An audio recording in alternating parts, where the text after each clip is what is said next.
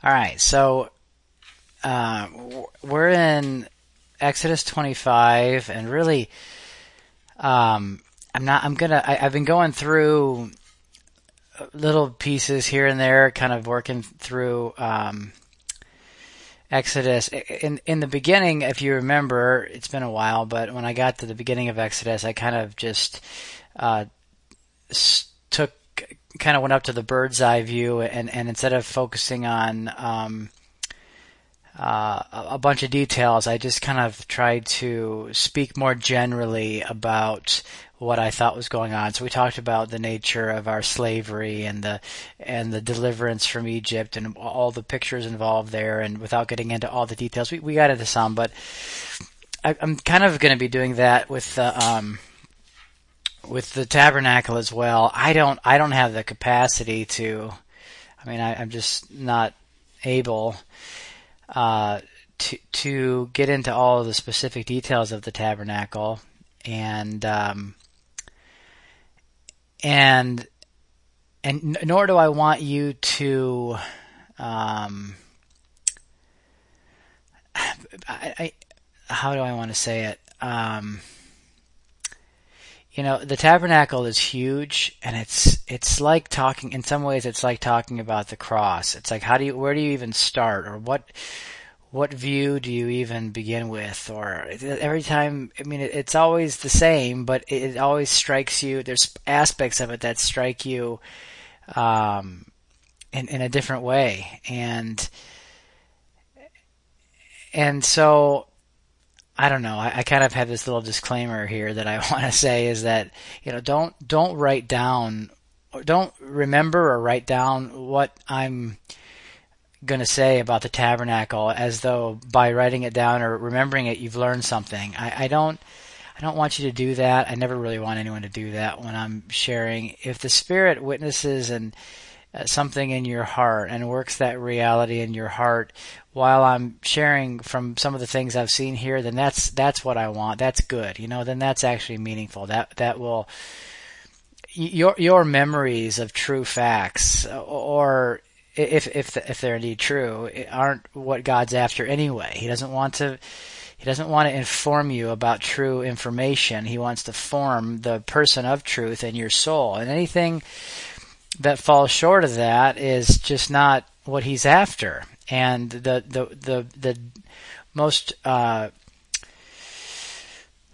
one of the most dangerous things that we can do is to actually think that by acquiring truer information about the Bible, we're actually on our way to uh, knowing, realizing God's purpose for our for our lives, and that's not true. God God doesn't teach you to inform you. That's that's not uh, Jeremy.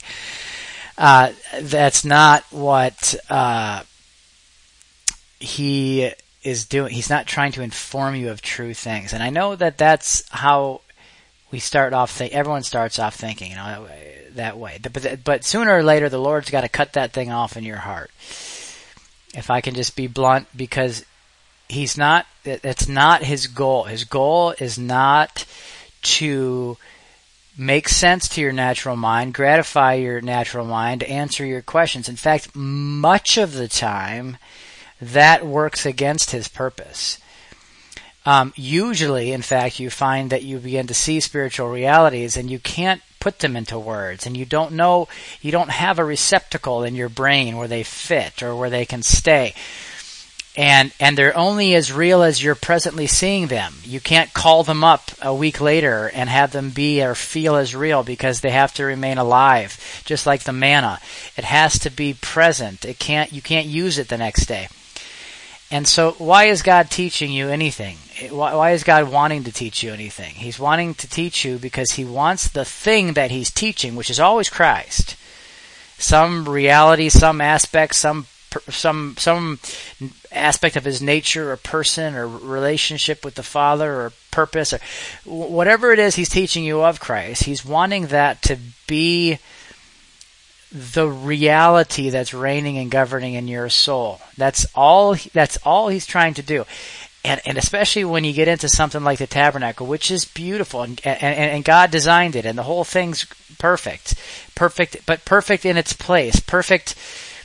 It, it's perfect not to be memorized and stored in the filing cabinet of your brain. It's me, it's perfect as a testimony of something that's must become a living reality in your soul. And if used for the wrong thing, if if learned with the wrong faculty and used for the wrong thing, uh, it, it actually becomes very detrimental. Uh, and I know that sounds maybe sounds a little funny to some people. How can the Bible be detrimental? I guarantee you it can. In fact, the Bible, some of the worst atrocities in human history have been done in the name of the Bible because it's not the Bible that has the problem. It's the it's the darkened uh, carnal mind of man that cannot see the one the Bible is talking to, or talking of, speaking of, testifying to, pointing to. All right. So anyway, I this is my tabernacle disclaimer, which incidentally is also my everything disclaimer. you can take this and uh, put it before almost anything you've ever heard me say, and um, and, uh, I, am not trying to teach you the tabernacle, or or, or even or even pu- present to you anything other than a very puny uh, view of the tabernacle. But what I am trying to share with you are, are, things that have touched my heart. I think the Lord has opened my eyes at least to deal with my heart in certain ways about, uh, with respect to the tabernacle. Um, and, uh, and so I, I, don't know. I just don't want you to go to bed tonight thinking, "Wow, I just learned more about the tabernacle, and that feels satisfying." I hope it doesn't. I hope it doesn't feel satisfying unless the Spirit of God is um, is making the things that we're talking about tonight living realities in your heart. Then there's nothing more satisfying than that. So, um, like I was saying a minute ago, the tab- the tabernacles it's kind of overwhelming. It's it's it's I, I, feel like it's it's the cross. It is. I mean, it's like the cross because it is the. I mean, the, the it's the it's the it's the work of the cross, the reality of the cross, the relationship established by the cross, the way that the cross works in the believer, uh, and and and and just like and it's too big to really talk about it rightly. I, I, mean, I feel like, or at least to like to cover it. I mean, I don't think you could ever. I, I could do a thirty um, part series on, on the cross and walk away knowing that I said nothing truly substantial and that the only, the only substance really happened if and when the Spirit of God testified to some, some things in your heart while I was speaking. I feel the same way about the tabernacle, although I don't think I could do 30 sessions on it. Um, I could do a few and, um, and we're going to get going with that tonight. I kind of introduced it last week, introduced the fact that God says in Exodus 25, and that's kind of where the tabernacle starts. Oh, and by the way, th- like there's several chapters here um, that are describing the tab, or God's describing the tabernacle to Moses, and then there's several cha- uh, chapters where the people are making the tabernacle exactly as God described it to Moses. So it's a little bit repetitive here in the end of Exodus, and that's why I said uh, one part of the reason I said I'm not going to go like verse by verse through this part because you know it says you know one one chapter says make me a ark of acacia wood covered with gold this or that and cherubims on the top one piece and all that and then and then the next chapter says and then they made an ark of acacia wood covered with and it says the exact same things you know repeats it so um, I'm taking I'm taking some steps back here and looking at looking at it from a from more of a bird's eye view. And the thing that we said last week, where we'll pick it up again this week, is that God says in Exodus uh, 25, "Let them make me a sanctuary that I may dwell among them." And that's what this is all about. Okay, that's the that's the crux of this whole thing. If you're wondering what the tabernacle is about in very general terms, that's it right there. It is the way. It's what is it showing you? It's showing you the nature of the union or the dwelling together between the human soul and the living spirit of God. God wants to dwell among a people he does that in a very, very specific way. That way is illustrated in the tabernacle. Man desires, at least when he has light working in his heart, desires to be uh, found in, wrapped in, clothed in, hidden in Christ, in God. The way that God gives that to the human soul, the way that God makes that a possibility, is, is shown to us here in the tabernacle. And what that actually does in your heart and what, how that works in you and by Him is is is what I see demonstrated here in this in this tabernacle. But it all kind of starts right here. It's one of the first things he says. He says two, two of the most important things are right here at the very beginning of Exodus 25. First of all, the purpose for the sanctuary or the tabernacle, that I may dwell among them, and the the absolute necessity that they make it according to a pattern. He says. Um, the next verse, verse 9, verse 8 says, Let them make me a sanctuary that I may dwell among them. Verse 9, according to all that I show you, that is, the pattern of the tabernacle and the pattern of all its furnishings, just so you should make it. Now, the, the pattern is so important. It's, and I, and I can't and I can't even. Uh, sometimes I feel like I, you know, without the fact that God says to make it according to a pattern is the, the, the fact that they, they, needed to make it very specifically, very uh, uh, the, the fact that it's a model of something is something that needs to really grip our hearts because the the value of the model is the thing that it looks like. Without, if a model didn't look like anything, then I don't think we would consider it very valuable. If you put together, um, you know, you got your glue and your little plastic bits and your whatever, you threw away the instructions and just made this big glob, it, you would have all the same parts and pieces there. You'd have the exact same model kit, you know, like those little model airplanes or model boats, whatever, people put those together. But if you just kind of smeared the glue all over the place and stuck stuff wherever you wanted, so, someone might call that art, I guess, but but it would have no resemblance to the thing it's supposed to look like, and therefore I don't think you'd get a whole lot of uh, people paying much attention to it. You know, if you set it there on your mantle, you know, people might walk by and say, "Good Lord, what's that?" But they're not going to say that's a great model.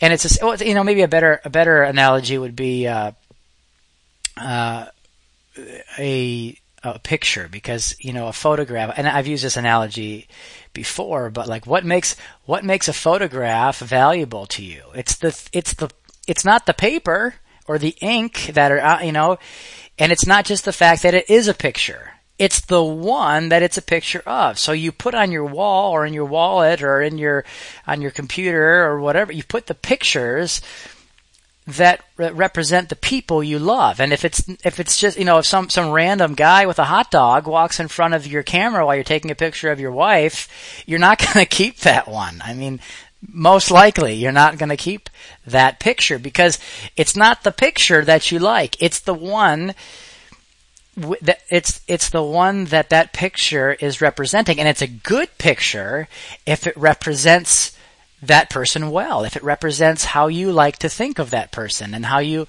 you know that person, and and and the smile that you know warms your heart, or the twinkle in her eye, or the you know whatever, and and and it. But but if someone were to see you collecting pictures of your wife that you like or your family and, and say, hey, you like pictures? Here's one. And then they hand you the picture and it's of some random person you've never seen in your life. And it's, but you know, I heard you like good pictures. Here's a good one for you.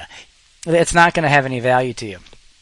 And that's, and, and there's, there's a reason, there's a reason for that. And that's because, um, because the the value of the model, the value of the pattern is the thing that it's that it's testifying up. Well, it, that's exactly, that is exactly what has been going it's going on in, in the ta- in fact the, the entire old covenant all of the laws not just the tabernacle but uh, but but, but definitely the tabernacle in, in fact it, it, said God tells them three times and it's mentioned seven times that they did it exactly according to the to the pattern that God showed them on the mountain. What's so important about the pattern? Well nothing is important about the gold itself or the oil itself, or the or the ram skin, or the any of it itself, and yet it was made to look like, to represent, to point, to bear the image of a spiritual reality that is precious, and to whatever extent it deviates from that pattern, it's worthless. Okay, to what to whatever extent you know, uh, you you've you've changed the one whose image it bears, then it is absolutely defiled. It becomes an abomination. It becomes something that man has besmeared with his own uh, nature, imagination, idea, carnality, and uh, and and God is very, very strict, especially in the very outset of this thing where he's establishing the covenant. You know, you just do not let flesh get involved in, the, in this. That's not an option. Flesh cannot, your ideas, your flesh present in places where, that represent my son, um, your own fire, your own anything. And, um, so, I hope that makes sense because the pattern is, what we're going to be looking at. And the pattern is of something, and I know, I know I'm repeating myself, but I just want some of this, uh, some of this stuff I want to just kind of uh, float around your heart tonight while we're talking, and, and hopefully the Spirit of God will make it come alive to you in a greater way. The pattern is the nature, the nature of a relationship. Do you know that Christ is your relationship with God? He's not the, just the one that gave you a relationship. He is the relationship. He's not just the, he's not, he's not just the, uh, the legal right that you have to have a relationship with God. He's not just your lawyer. He's not just the one that gave you, uh, prepared a place. He is that place that he prepared. He is the relationship. God speaks through the prophet Isaiah. I will make you son. He's speaking speaking to the suffering servant, speaking to the speaking to Christ. I will make you into a covenant for the people, a light to the nations. And and he may and that that's that's what he does. Jesus becomes the nature by living in him, by partaking of his life, his death, and then his life. If we die with him and live with him, then in living in him, we partake of his relationship with his father and he is that relationship. He's the substance of it. He's the he's how it works. He's the light the life the glory of it. He's the death of it. He's the washing of it. He's every aspect that we're going to come to and see in this in this tabernacle okay? It's all a person.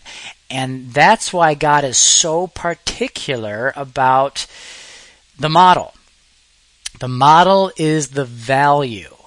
So he's saying basically this. Let me, sh- God is saying in Exodus 25, let me show you how God and the soul can dwell together, but be very careful to make it according to the one way that that actually is possible, which is going to be a picture of my son. Okay? So the model is everything. The model is everything. And and what what what you'll see here, and what you always see about the Lord in the Old Testament, although it's often misunderstood, is that the relationship that He offers the human soul is is extremely exclusive. Well, it's it's both extremely inclusive and it's extremely exclusive. It's it's inclusive in that it invites everybody into it, but the way into it is to come and die. And, and, and yet it's exclusive in that it only allows one man to be the life. It only allows one man to live. And that man is not you. Although you can live in him and by him. So God is extremely inclusive in that he opens his arms as wide as the world is and says, anyone that wa- whosoever believes, anyone that wants to, the door is wide open. He is exclusive in the sense that there's blood on that door and it, and it's your own death that, that, that, that blood, that, that blood is obviously the death of Christ, but you crucified in Him. And so once you walk through that door, it's not you that's living on the other side. It's not I, but Christ who lives in me. And, and that inclusivity and that exclusivity are shown in a whole bunch of pictures and types and shadows, and some of them are, are very offensive to the carnal mind. That just, especially the ex, the exclusivity shown in um, in the things that are supposed to represent Christ all and in all. When there's something else in the land in the temple, in the city, in the kingdom that is supposed to represent Christ and His government that isn't Christ, God is very, very quick and very merciless to remove that thing.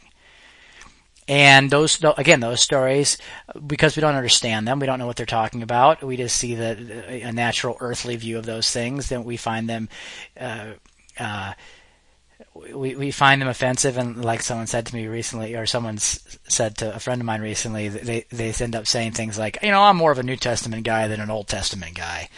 Uh, you know they say stuff like that. I like the God of the New Testament better than the God of the Old Testament which is which is really a ridiculous thing to say. And, and, and yet it, it, part of part of that misunderstanding comes from not understanding what these pictures are even talking about. So I have a, I just have, I have this disclaimer section here in my notes, and I thought I made it through it, but I, I, I just let me just say one more thing. The the, the tabernacle when when you go if, if, you have before, and I don't necessarily recommend this. Honestly, I there's a few there's a few books that I think may, maybe are helpful, um, to to some extent, but when you when you generally find books on the tabernacle even ones that say that seeing G- or Jesus in the tabernacle, or I don't know, the cross in the tabernacle. At least I, have read some of those books. I, I, and I've read a bunch of things uh, online, and and what what usually strikes me as kind of sad is that I don't feel like people let the let the Lord appear in their reading of the te- in their reading of Scripture and define the things himself. I think what people do is they bring their own ideas and, and conceptions and then they look for where they can kind of pin the tail on the donkey with the, you know, it's like, okay, the, you know, some some Calvinist or something, you know, approaches the the the, the tabernacle, and you know, you, you, read there's these five golden clasps or something, and oh, those those must be the five points of Calvinism, you know, or there's these three uh, chambers, and you know that's got to be the Trinity, the Father, Son, and Holy Spirit, because there's three and three, you know, or you know, and and what they end up doing in a lot of what I read, it, it doesn't even feel like they're like the Lord is using these details to testify to their hearts. And this could be my own judgment and, and so throw it away. But this is just what I get the feeling.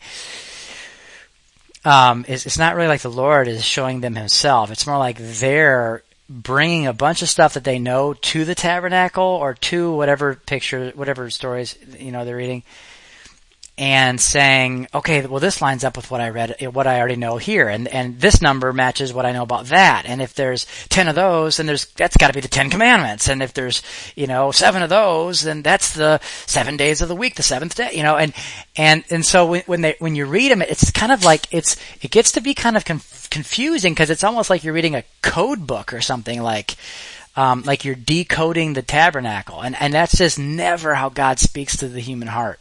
That's not what he's trying to do.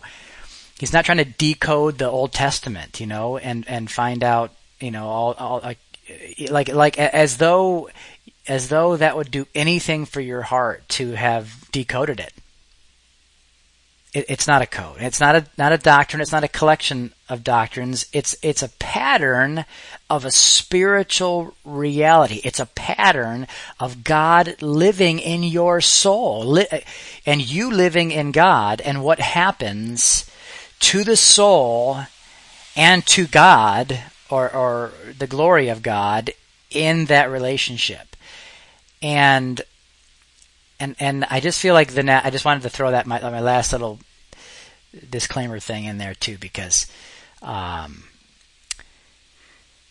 just just because I think we're so we're so prone to do that, you know. We we grab our own stuff, we bring it to some Bible verse and we start connecting dots that God really doesn't want us to connect. All right, so let's start talking about the um, the actual. I'm going to put up this diagram now, if I can. Okay, there we go. This is a a, a diagram of the of the tabernacle, and I, I, I think I stole this out. I don't think I made this. I'm, I'm positive I didn't, but I might have added a few arrows and things, and I'm not sure. But um, there's a million of these on the internet, and uh, so what we're going to see here. Well, when God, interestingly enough, when God describes it, He starts with the ark. So He starts. Um, let's see. Can I do a little arrow thing here? Ooh, how about that? Okay, so he can you see that green arrow? How about that? Yeah. Okay, so he starts there and he starts describing it from from here on out. So he starts heading out here and then gets there and then ends up here. Um, and yet our approach, so to speak, is the other way around. And we start here, the door, and we head back in here in, in experience, it's, I don't want you to get the idea that this is like seven steps to Christian maturity or anything like that. That's not, don't go there. Um, it, but there is an order to, uh, there's a, there's an order to our experience, an order to our comprehension, uh, an order uh, to growing in the truth. I'm not sure how to say it without, I don't, I don't, I definitely don't want to get, I don't want to uh, communicate like uh, like like the, the standard idea of like Christian stair steps to climb or something like that. Let me just review in case this is new for some of you here. The the, the door here faces east, the, the rising of the sun, and the first thing you bump into here is the laver. The laver is um, I'm sorry, that's not even true. Is the bronze altar. The laver's right here. The bronze altar is this this big altar that made of bronze and that's where all of the the offerings were offered up to the Lord. The, the various uh, burnt offerings and and uh, parts of the sin offering. Some of it was dragged outside the camp and whatever it was this huge thing. I, forget the exact dimensions. It's like seven feet by seven feet, and it's got. I, made that up, so don't take that down on your nose. It, has got this grate, and then and then at the, um, you know, uh, where the ashes fall down into the the base of it, the ashes are collected regularly, taken outside the camp, and and and uh, disposed of. And so that's the first thing. The second thing here is this laver, and the the laver is um, it's like a big bathtub type thing, and it is full of water, and the priests wash in it. The, the ones who are doing the sacrificing, and then you know the ones who are entering into the into the uh, the sanctuary here are they have to wash in this laver the laver is made of the, the, the mirrors of the women of Israel. It says the, they didn't they didn't have like glass mirrors; they'd have like polished brass or that kind of thing, which were melted down and made into this laver. And then there's the the sanctuary, which is like both. It's this whole thing here is is the sanctuary, but then there's the holy place, which is the first chamber here, okay, and then there's the holy of holies, which is right there, and inside the um, the the holy place is there's the bread of the presence right there. There's the candlestick, or they call it here the menorah. Uh, then there's the altar of incense right there, and then behind the this is the veil and the the ark. Okay, so most of you probably knew, have seen this diagram before. Maybe you haven't. I don't know. Just to be safe, um, thought I would put it up here and just kind of reference it as we're going through the door I guess the way that one of the one of the ways that I feel like I, I, the Lord deals with me through the tabernacle I guess you could put it that way, is by seeing here what I've labeled in purple uh, or, or maroon or whatever, the way, the truth, and the life. I see the way as this brazen altar, and I'm going to describe what I mean by that. And the truth, the truth being faced here, and I'll explain what I mean by that in the life experience there. And um, and so the the and, well, I'll get to that. I guess I, am kind of getting tongue tied because I want to run ahead into ver- various different things. But let me slow down here. Why do I call the the altar here, or the, you know, and it's the door. The door of the of the there's this courtyard around it, this white thing that goes all the way around. Um, that goes there's like that's like this outer kind of boundary around the whole thing and there's a door a doorway right here and the first thing you bump into when you come into the doorway is this giant um, is this giant brazen altar right why do i call that the way uh, i call i call that the way because the way right, because the way that God provides for the soul, for the human being to come into the, the, the only way that God provides for you to experience anything else that's beyond that door, anything that's in here at all. The only way that you'll ever experience it is the door which brings death. It's the door that it's the it's the door that burns with fire and reduces all flesh to ashes, which are, like I said, collected in that under that grate and, and dumped outside the gate.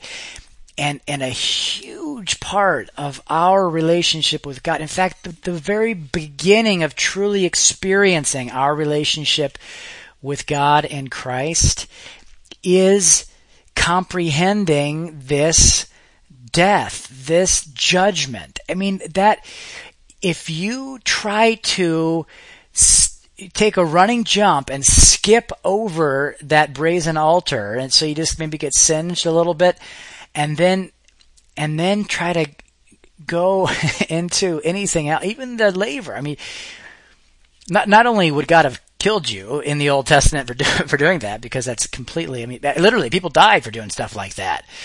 Um, even kings would go, you know, in, and and they, they weren't, uh, you know, they they weren't allowed in, and they became totally leprous until the day they died, or were some were struck dead, or whatever.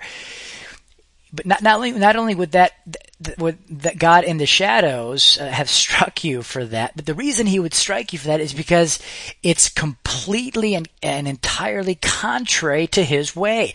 The way that you the way that you even begin the journey, like Paul says in Romans 6, do you not know that all those who are baptized into Christ were baptized into his death? Or, or he says in, in Colossians, you know, don't you guys know that you were buried with him in baptism and now raised up? You've been raised up and hidden with Christ and God. Don't you know that that's how this thing started? the cross, this this this brazen altar, this brass altar, it, it's the cross, but it's one part. It, it's at least at least in the view that I'm talking about right now, because it has come, it has struck my heart in other ways as well. But it is an incredible fiery judgment.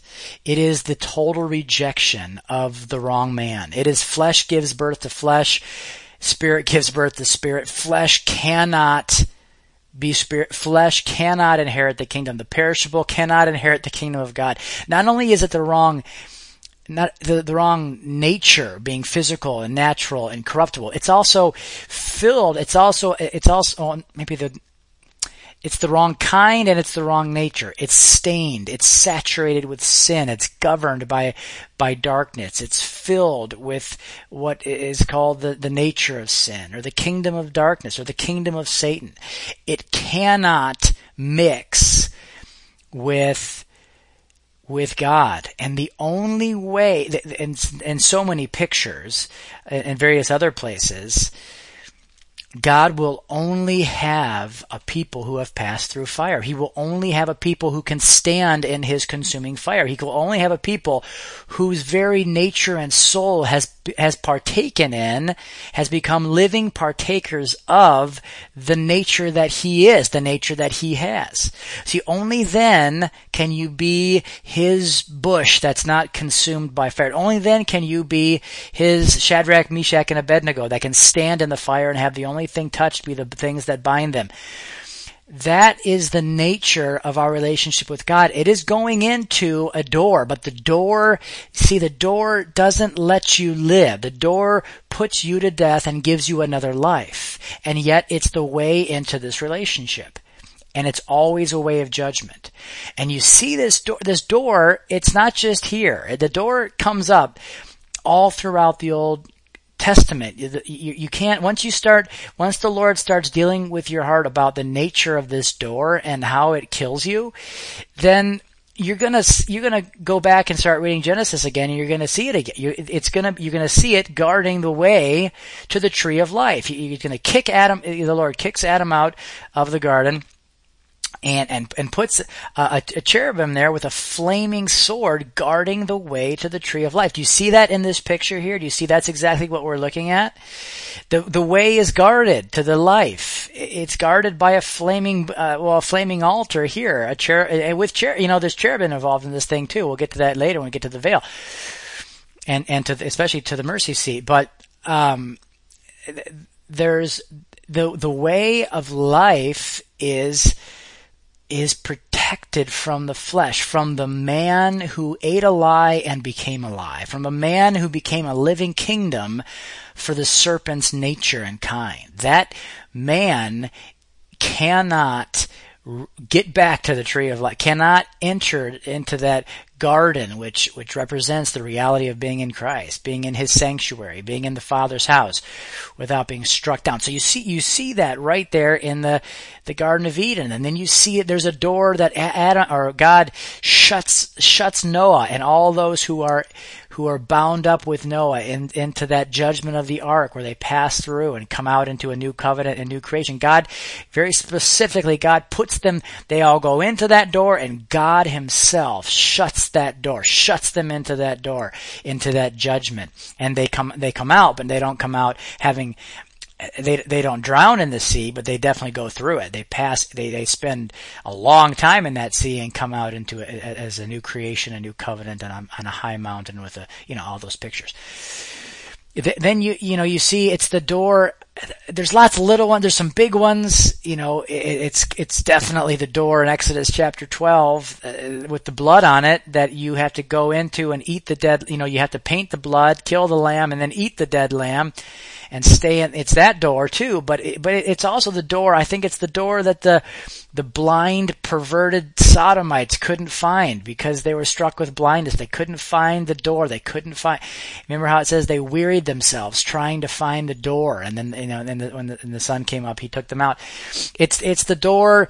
Uh, it's the door to the tabernacle. It's the door to the temple. It's it's the doorway. We looked at it in Exodus uh, 19, so to speak. God put boundaries. Remember, He put boundaries around the altar. I mean, around the mountain that was burning with fire. Remember that He, he came down on the the, the the, mountain. It was burning with fire. He put put boundaries around the mountain, and then the the doorway up into the mountain. He put an altar right there, and then He killed a whole bunch of of bulls. Took the blood sprinkled half of it on the altar and then half of it on the people, and then they could go up into that burning uh, mountain and eat and drink and see God.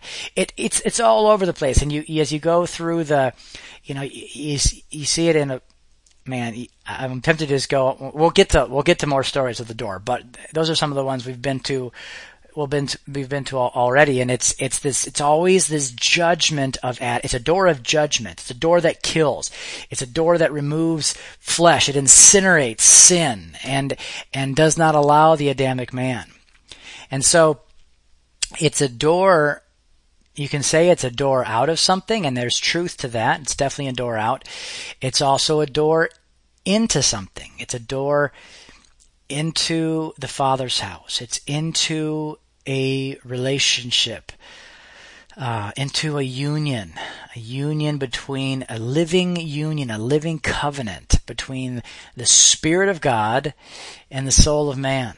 It is, you could say, the door to heaven if you understand that that is not future and geographical.